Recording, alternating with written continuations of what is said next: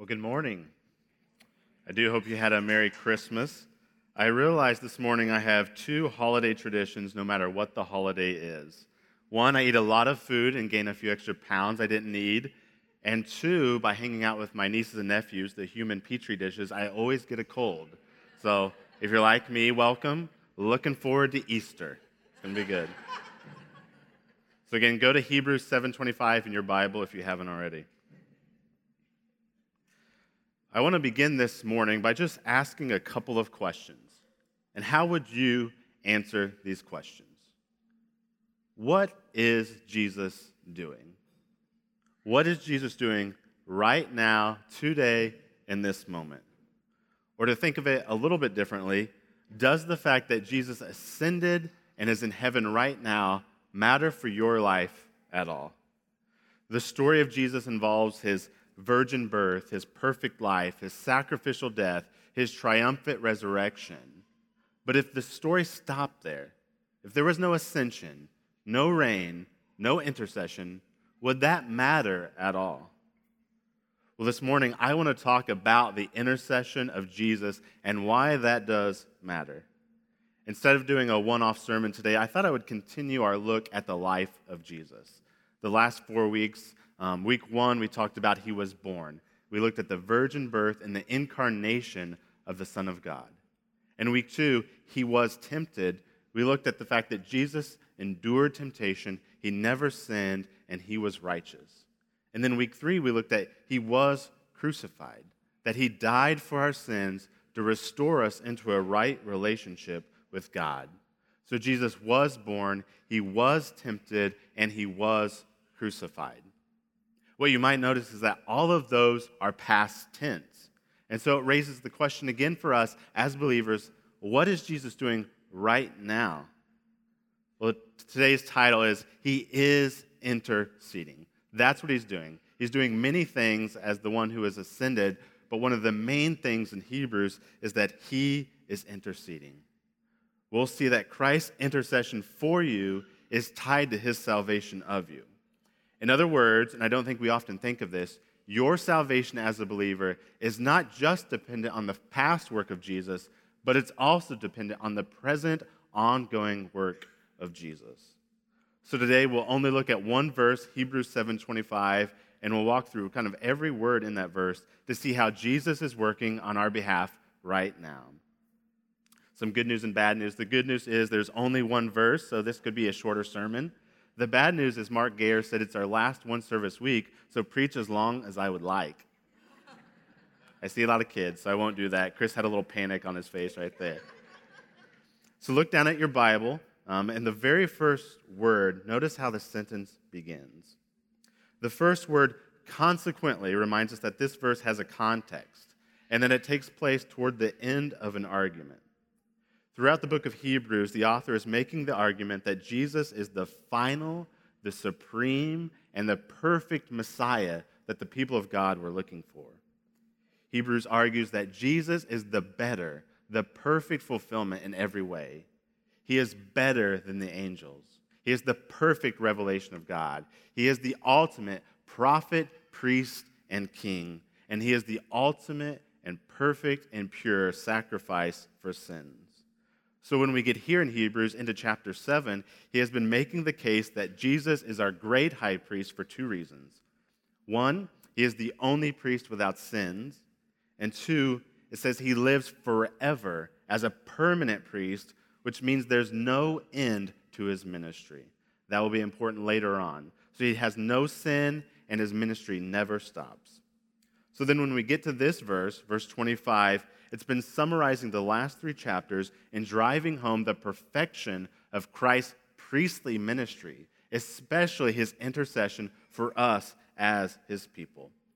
And just by way of reminder, again, in, in, Hebrews, he's writing this as theology about Jesus, but not just theology for theology's sake, but theology that helps the weak and the tempted and the weary and the suffering and the persecuted.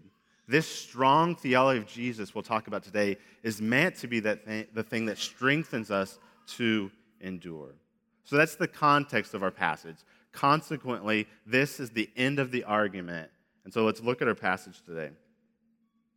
It says, Jesus is able to save to the uttermost those who draw near to God through him. So my outline is pretty simple. The first point is Jesus fully saves, and then the second point will be Jesus always intercedes. First, Jesus fully saves. When it says here in our verse that Jesus is able to save, it isn't meant to convey a hypothetical possibility that Jesus could save or it's possible that Jesus will save. What this verse is saying is that Jesus is powerful to save, that Jesus will save, that Jesus will do this work. Here are a couple of examples in Hebrews where we see this.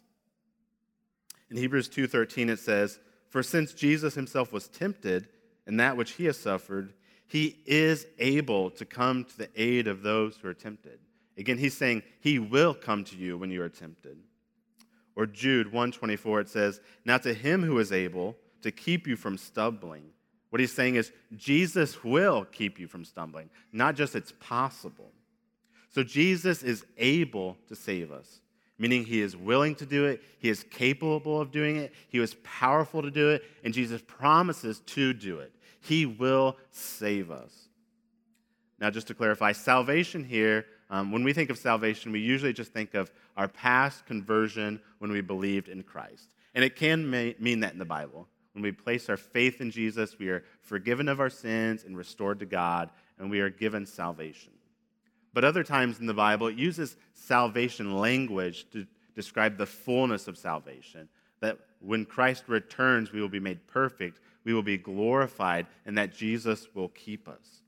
So in this verse, it's using that bigger word for salvation. It includes our full salvation or the completion of our salvation, that which is still ahead of us. So Jesus is the one who will finish the good work he has started by saving us. Again, look down into your Bible. So not only is he able to save, but it says that Jesus is able to save us to the uttermost. To the uttermost might sound a little bit vague. I mean, you don't use that word very often. So if you have an NIV, it says, Jesus saves completely. If you have an NASB, it says, Jesus saves forever. Now, the ESV chose uttermost because it kind of combines both of those words, forever and completely. Jesus is the pure and righteous sacrifice, so he provides complete forgiveness. But Jesus is also the permanent priest, so he can save fully and forever. Jesus saves to the uttermost, completely, fully, and forever. So the logical question for us to ask then is who does he save in this way? Does he save the wealthy, the religious, the strong? Does he save the faithful? Does he save everyone in this way? You know, that promise that Jesus will save you to the uttermost, that's a beautiful promise. That's something I want. So, how do we know if that promise that Jesus will save us completely applies? Well, the text tells us who he saves to the uttermost. It says simply, those who draw near to God through Jesus. It's those who put their faith in Jesus, those who trust in Jesus. It's those who bank their life on Jesus being their only hope. We don't draw near to God on our own, but we draw near to God through the work and the merit and the person of Jesus. We draw near to God because of who we are now in Christ. Christ brings us into the presence of God, and he creates a unity between us as his children and God as our Father. So we draw near through him. So if you are coming to God and you're putting your hope in Jesus, you're not relying upon your past, your church involvement, your goodness, your works, the prayers of someone for you. But if you're coming to God through Jesus, this promise applies to you that God, through Christ, will hold you fast. He will save you to the uttermost, and He is powerful to do it. We'll see later that there is a close connection between Jesus' ability to save us and the last half of the verse, his ongoing work of interceding for us. The chapter has been building towards this verse, and it begins with a strong confidence in the fact that because of who Jesus is, because what Jesus has done in the past, And because of what Jesus is doing now, we can have confidence and hope and assurance in Jesus Christ. He will keep us and He will save us. One of the songs we sang this morning, He Will Hold Me Fast, is a song I've been listening to this week. The first stanza says this When I fear my faith will fail, Christ will hold me fast. When the tempter would prevail, he will hold me fast. I could never keep my hold through life's fearful path, for my love is often cold. He must hold me fast. Maybe you're like me, and when you were singing that this morning, your heart just rejoiced and said, Thank you. Thank you, Jesus, because I know my heart is cold, and I know I would not keep this, I would not keep going if it weren't for Jesus holding me fast. If it were based on my works, my strength, or even my faith, then this would be a short lived salvation. But it's not based on me. It's based upon Jesus and the fact that He is able to save, powerful to save, He is committing to save you, and He will do it to the uttermost. So Jesus fully saves. So that's our first point. Jesus fully saves. And we'll transition now to our main point, the second point. Jesus always intercedes. So read the verse again with me. Consequently, Jesus is able to save to the uttermost those who draw near to God through him, since he always lives to make intercession for them. This third phrase, this last phrase in our, in our verse, it starts with the word since or because. And that means it's actually explaining the mode or the reason how Jesus does save us and keep us. This is the explanation of how he does that awesome work of saving his people. And the means by which Jesus saves us and holds us and keeps us and preserves us is his ongoing intercession. He does this continually and at all moments, which is why the text says he always lives to make intercession for them. It's the continual, ongoing, 24 7 work of Jesus. He always lives to make intercession for us, which means you are never alone. That Jesus is never off the clock. So there's never a moment where you can't turn to him. There's never a moment where he's not praying for you and interceding for you. You might not see it, you might not feel it, you might not even know it, but Jesus is always interceding for you. So we now need to ask well, what does it mean to intercede? Maybe we have a vague idea of what that looks like, but let's think through what does it mean then if Jesus is always interceding, and that's the means by which he saves us completely? What is this intercession? One definition of intercede is to urgently, passionately, and lovingly act on behalf of someone by bringing their request, their plea, or their case before another person, one who is able to change their situation or come to their help. Now, we experience this in modern day examples in small ways.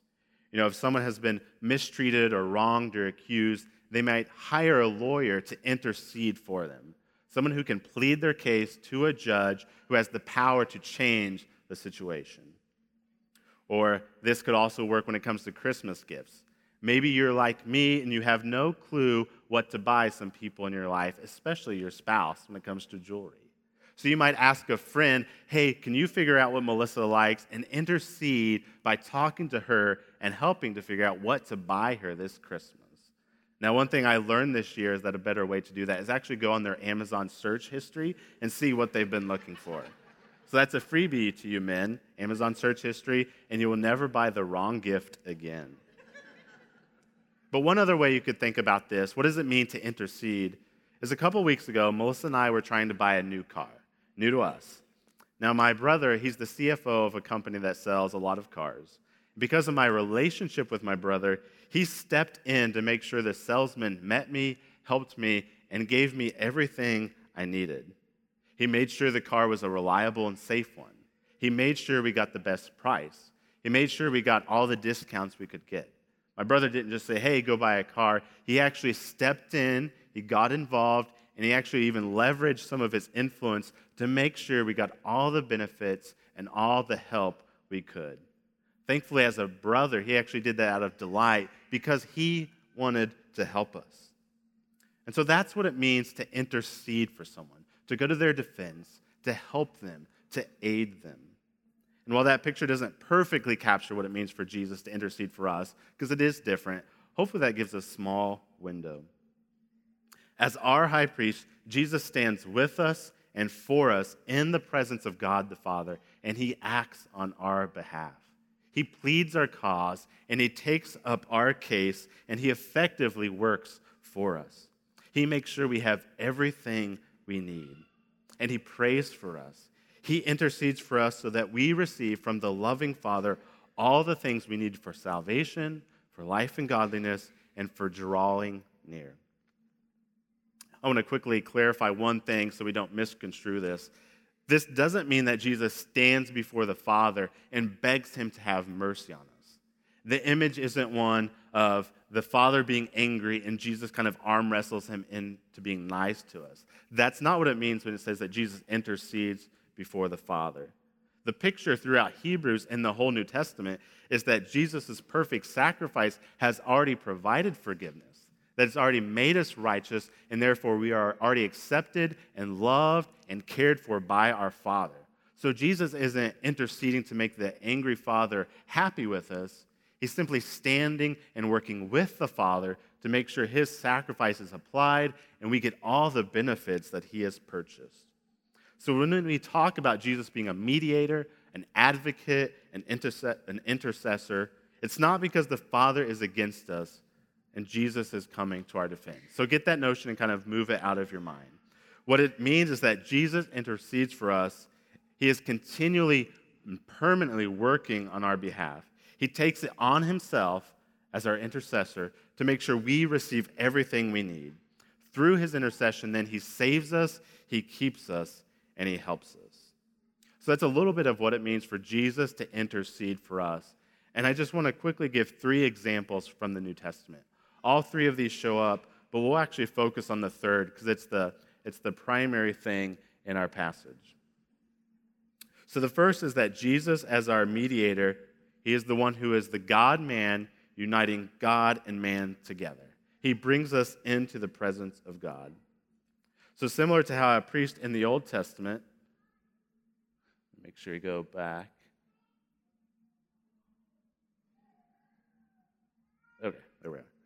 So Jesus actually, it says, he brings us into the presence of God. In Hebrews 6, it says, he is a forerunner bringing us behind the curtain into God's presence.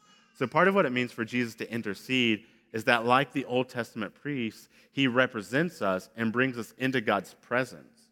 And that's why this language of drawing near in our verse and throughout Hebrews makes sense. Because he represents us before God, because we are one, therefore we can draw near to God. Here are three examples of that in Hebrews. In 4:16, and we looked at this a few weeks ago, it says, "Let us then with confidence draw near to the throne of grace." The next verse, 10:22, it says, "Let us draw near with a true heart in full assurance of faith, with our hearts sprinkled clean from an evil conscience." And finally, Hebrews 11:6 says, "And without faith it is impossible to please him, for whoever would draw near to God must believe that he exists and that he rewards those who seek him. So the point is that we are given new access and a new approach to God through Christ as the one who intercedes. He is our mediator who brings us in to the presence of God. This is how F.F. F. Bruce explained it. He said, The way of approach to God through Jesus is a way that is always open. Because in the presence of God, he represents his people as a priest forever. He is no mediator in the ordinary sense, a simple go between who places his good offices at the disposal of two parties in the hope of bringing them together in agreement. He is the unique mediator between God and man because he combines Godhead and manhood perfectly in his own person. In him, God draws near to men, and in him, men may draw near to God with the assurance of constant and immediate access. So, first, Jesus actually represents us and brings us into the presence of God.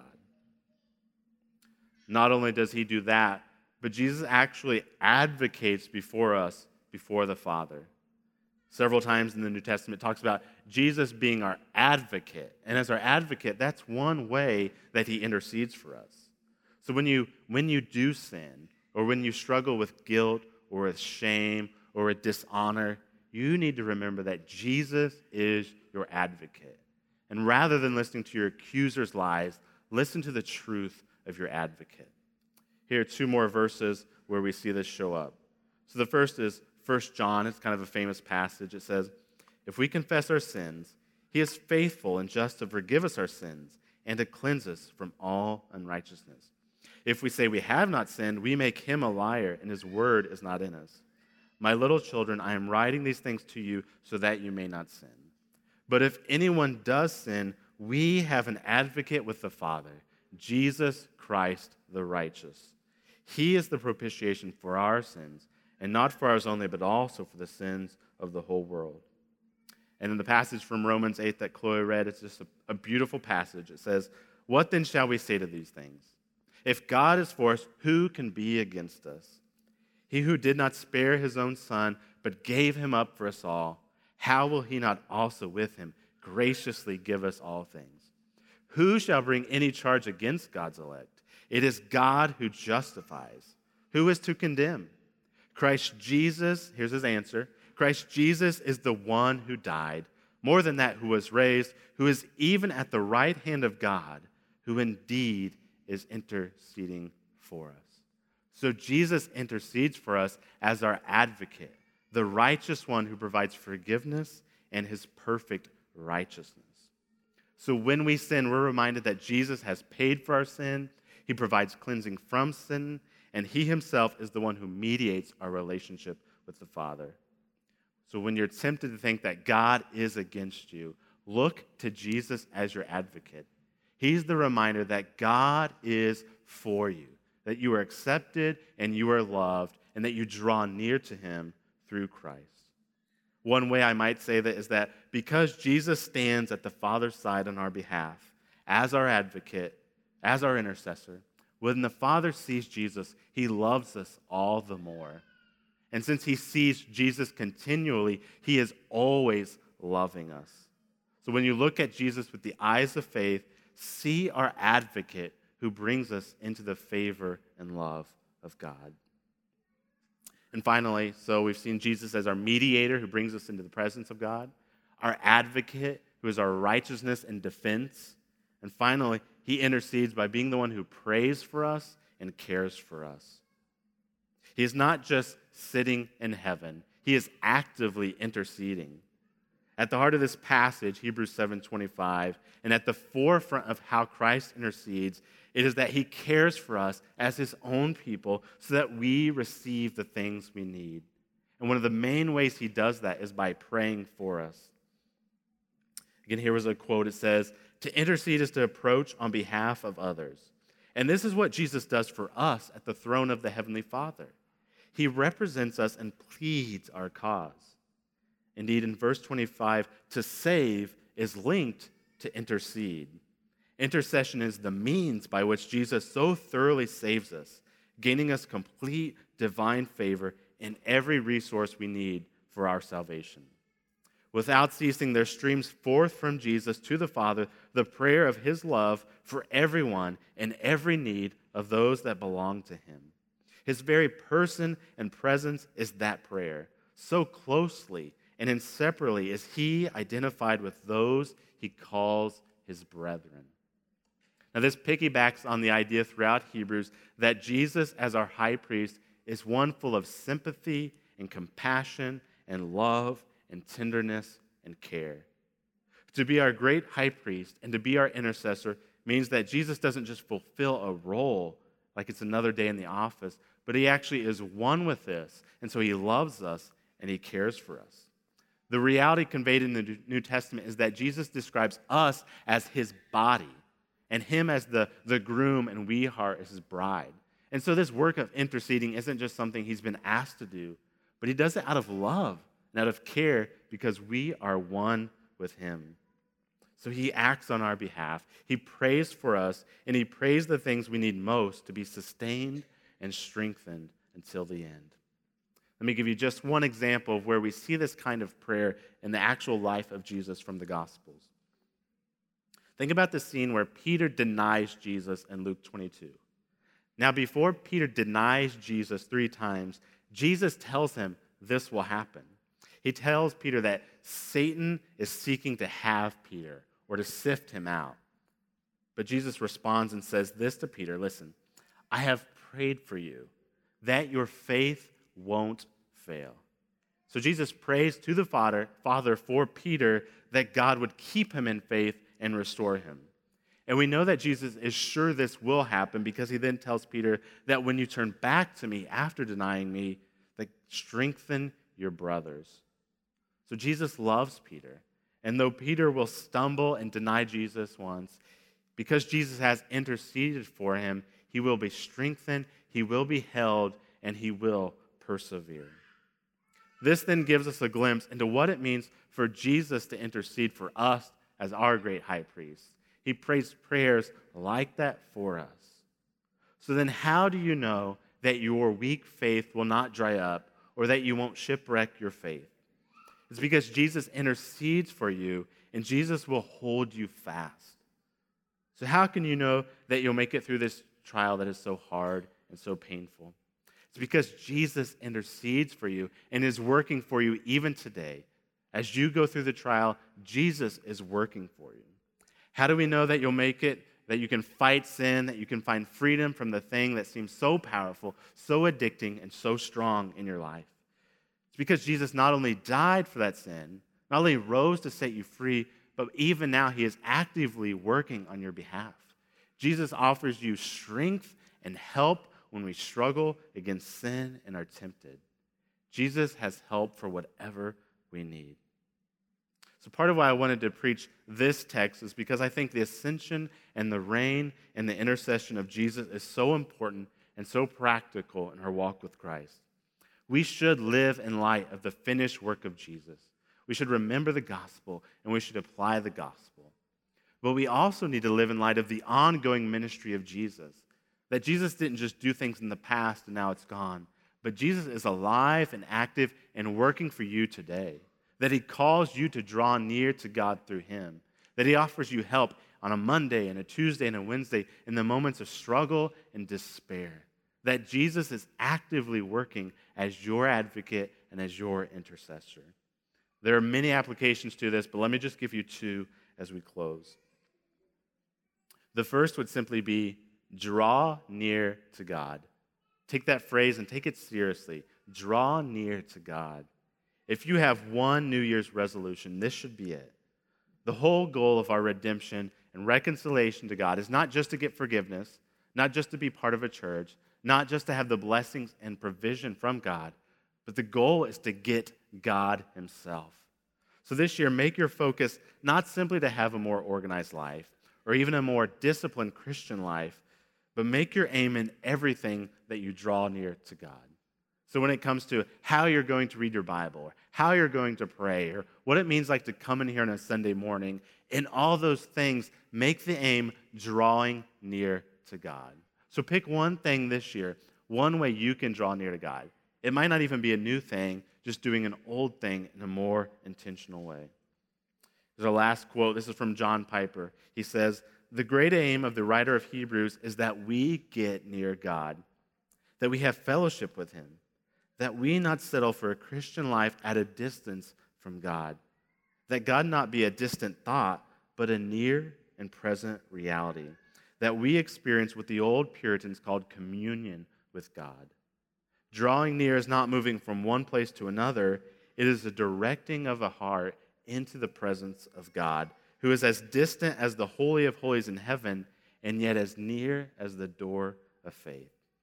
He is commanding us to come, to approach Him, to draw near to Him. So, drawing near is something we can do continually, and we do it with the freedom of a child who knows he is welcomed by the Father, and not those of employees who are worried that we're bothering the boss. God uses this language intentionally. He wants you to know that you are accepted, that you are loved, and therefore He has open arms and says, Draw near to me. And second, a more specific application of drawing near to God through Jesus. Since Jesus always lives to make intercession for you, my prayer would be that you and I would turn to Jesus in our weakness. Not that we try to fix it first, not that we would even turn to one another first, but that we would go to the very one who intercedes for us. Jesus helps us when we are tempted, when we are weak, when we are struggling, when we are anxious, when we are worried, when we are in pain, when we are sorrowful, when we are anxious, and when we are frustrated. Jesus always lives in every moment, in every circumstance, in every need. He lives to intercede for you, which means whatever you're going through, whether it be a spiritual issue, a mental, a physical issue, you can turn to Jesus in those moments. You are not alone. So the care of Jesus is available at any moment. So whether you wake up and you don't know how you'll make it through the day, or you're putting your head on the pillow frustrated from what happened, even in those moments, Jesus says, Come to me, draw near to me, know that I am praying for you. It's not all on your shoulders to carry this, to fix it, and to work it out. These things that are heavy and that are hard in your life, they're not meant to push you away from God, but to cause you to see that you can't do it on your own and that you have one who does intercede for you and he asks you to draw near. So, this week and even today, my encouragement would be in your moments of weariness, in your tiredness, in your struggles, go to Jesus as your high priest, the one who intercedes for you and the one who cares for you. Would you pray with me? Father, I do know my own heart, and the words of that hymn are true that my heart is often cold. God, I know that I am weak in faith, that I struggle with sin, with doubt, that the mountains of life seem big and overwhelming. And so I am so thankful to know that Jesus is the one who holds me fast. My confidence is in Him, that He will keep us, He will save us, and He will hold us to the end. So, God, this week, as we, as we have new struggles, new joys, new opportunities, Lord, direct our hearts to you. Thank you that we can draw near and cause us to draw near. God, I pray as well that in our conversations with one another, in our conversation with a family member or a coworker or a neighbor who is struggling, that we would remind them that there is a Jesus, an intercessor who reigns in heaven now, and he offers to draw near. He offers to help. So, Lord, take this truth and bury it deep into our hearts. Help us to believe it. We pray these things in the name of Jesus, our intercessor. Amen.